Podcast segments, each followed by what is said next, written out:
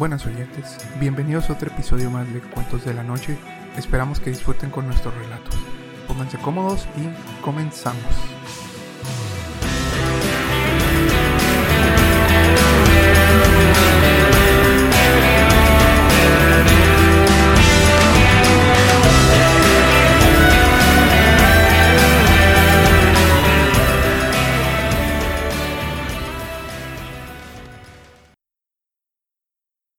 Bienvenidos a otro episodio más de Cuentos de la Noche. En este episodio les traemos un relato titulado El golpeteo, en la que se cuenta la historia de un muchacho que tiene unos particulares encuentros con seres extraños. Dichos seres tocan a su puerta y le piden pasar. Nunca los deja entrar. Pasan los años y cuando parece que se ha acostumbrado, los encuentros se vuelven más particulares. Pues bueno, sin más, ojalá y disfruten del relato.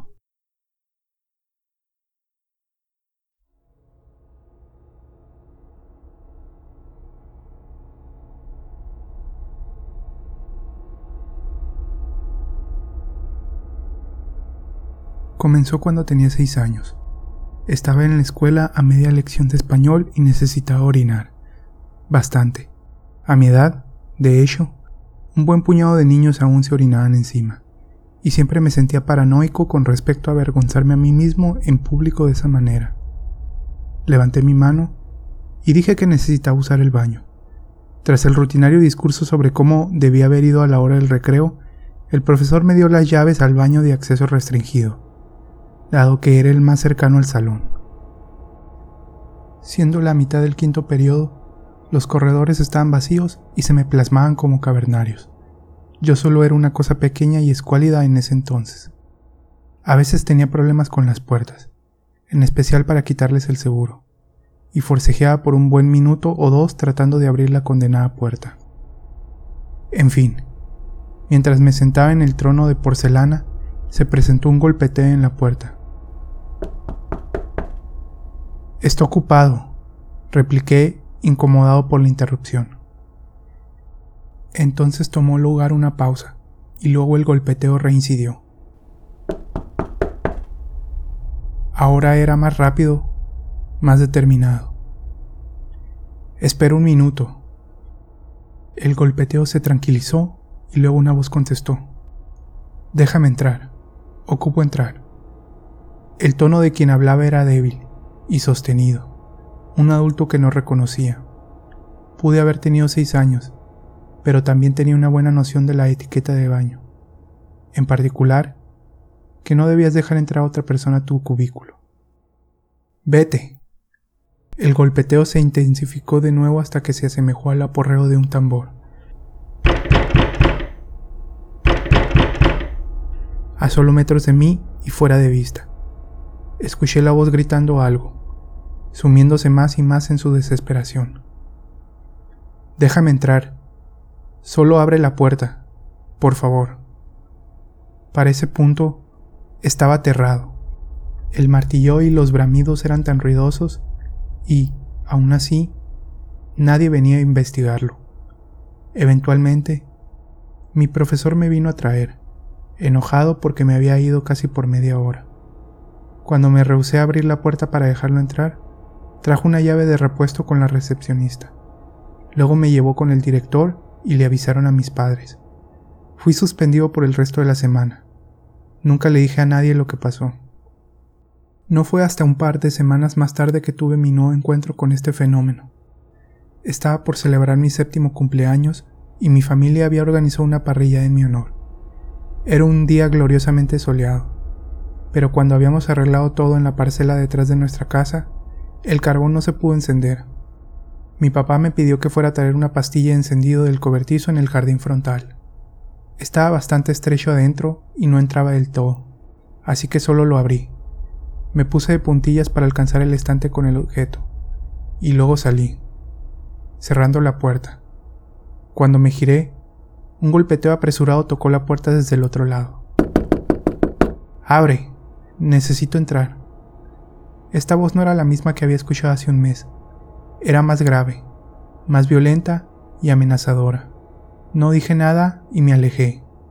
No tenía idea de lo que estaba pasando, pero me aterró. En tanto me iba, resonó un último aporreo, como un puñetazo contra la madera, y escuché la voz de nuevo.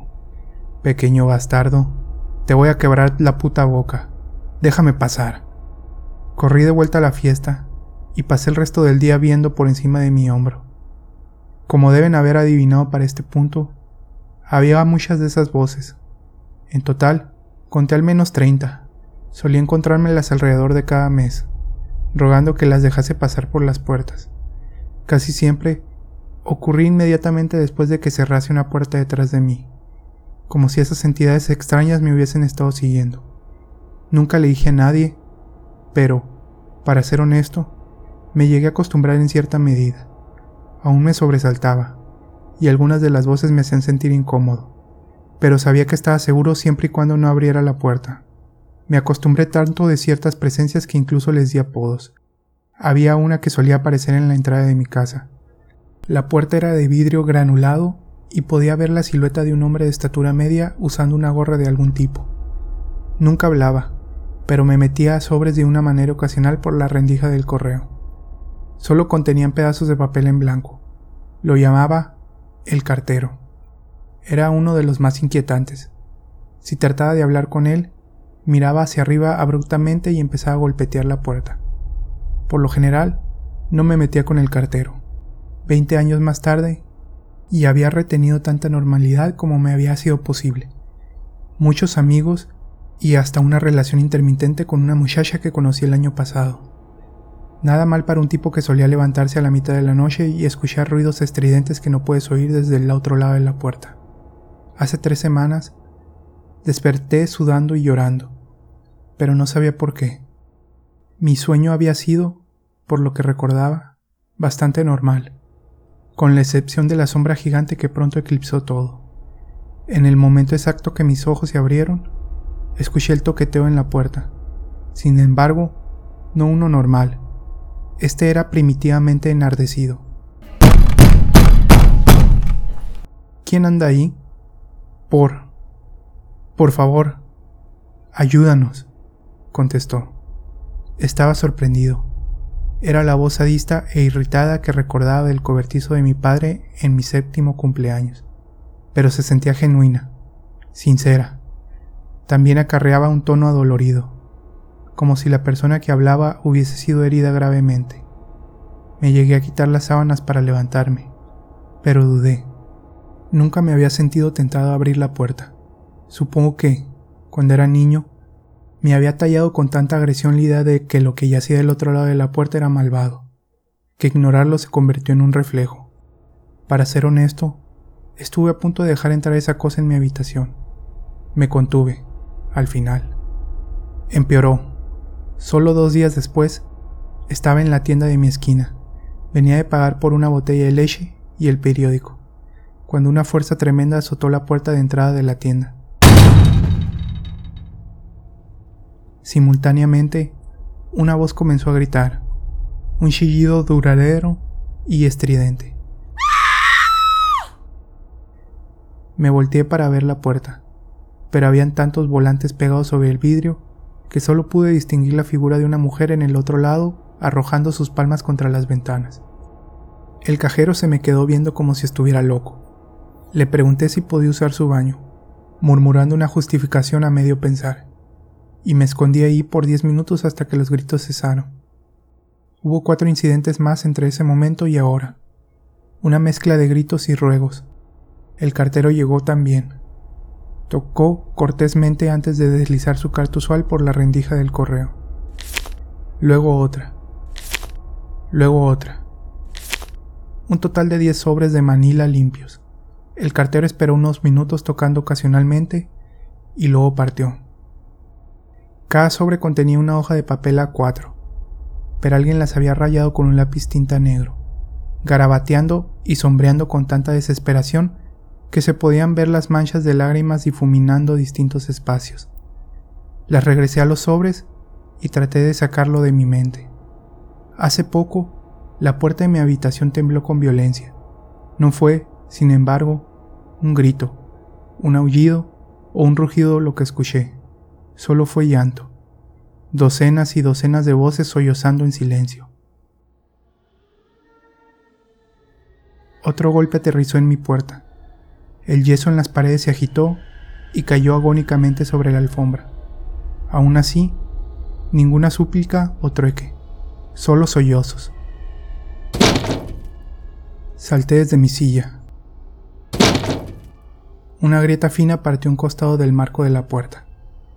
Mi teléfono comenzó a sonar y escuché un rasgado agudo en el vidrio de mi ventana detrás de las cortinas. Traté de contestar el teléfono, pero eran simplemente más voces llorando, pero no sollozando, sino que vociferando bajo el efecto de terror y angustia. Colgué, siguió sonando, así que le saqué la batería. Coloqué la mayoría de mis muebles contra la pared y la ventana. Tres horas después de que este último intento por ingresar empezó, el golpeteo aún no había sido abatido, ni los lamentos. Mi barricada mediocre podría ser hecha a un lado en cuestión de segundos. ¿Qué es lo que quieren esta vez? Me quieren herir, se ven temerarios, casi más malignos que veces anteriores. ¿Qué habrá provocado esto? Quizá deba abrir la puerta. Quizá deba dejarlos entrar. El silencio lo ahogó todo. Me di cuenta de que incluso el llanto había cesado. Por un minuto completo, me quedé ahí sentado. Luego me paré y me apresuré hacia la puerta, ansioso por escapar de esa situación claustrofóbica. Quizá debería ir afuera, donde podría distanciarme de las puertas y del maldito golpeteo. Removí la barricada y le di vuelta a la perilla. Cerrada. Arrodillándome, di un vistazo por la rendija. Frente a la puerta de mi habitación, no se encontraba el corredor que solía recordar, sino otro cuarto, alguna especie de biblioteca o salón de clases. Se veía desocupada a excepción de un niño sentado y leyendo, dándome la espalda. Llamé a la puerta. Oh, oye, ¿tú me puedes abrir? Me vio por encima del hombro. Reiteré. Sí. Ven, ¿puedes abrir la puerta por mí? No puedo. Estoy en detención. No se supone que hable con nadie. Se dio la vuelta. Confundido y exasperado, me levanté. Un estallido sonoro fracturó el silencio una vez más. Se escuchó como un puño siendo estampado contra el cristal. ¡Mi ventana! Lo escuché de nuevo. Pero esto no era el toqueteo frenético de alguien queriendo entrar. Tampoco se percibía como un intento por irrumpir en mi alcoba. Sea lo que sea que estuviera más allá de la cortina y del vidrio, sabía que yo estaba aquí, sabía que le temía, en la forma más predatoria y sádica posible. Quería que tuviera miedo. Me volteé a la puerta y comencé a golpetearla rápidamente. Oye, déjame entrar. ¿Sí? En verdad necesito que abras la puerta. Bueno, pues con esto terminamos la historia de hoy. Ojalá y les haya gustado. Recuerden que pueden seguirnos en nuestra página de Facebook, Cuentos de la Noche.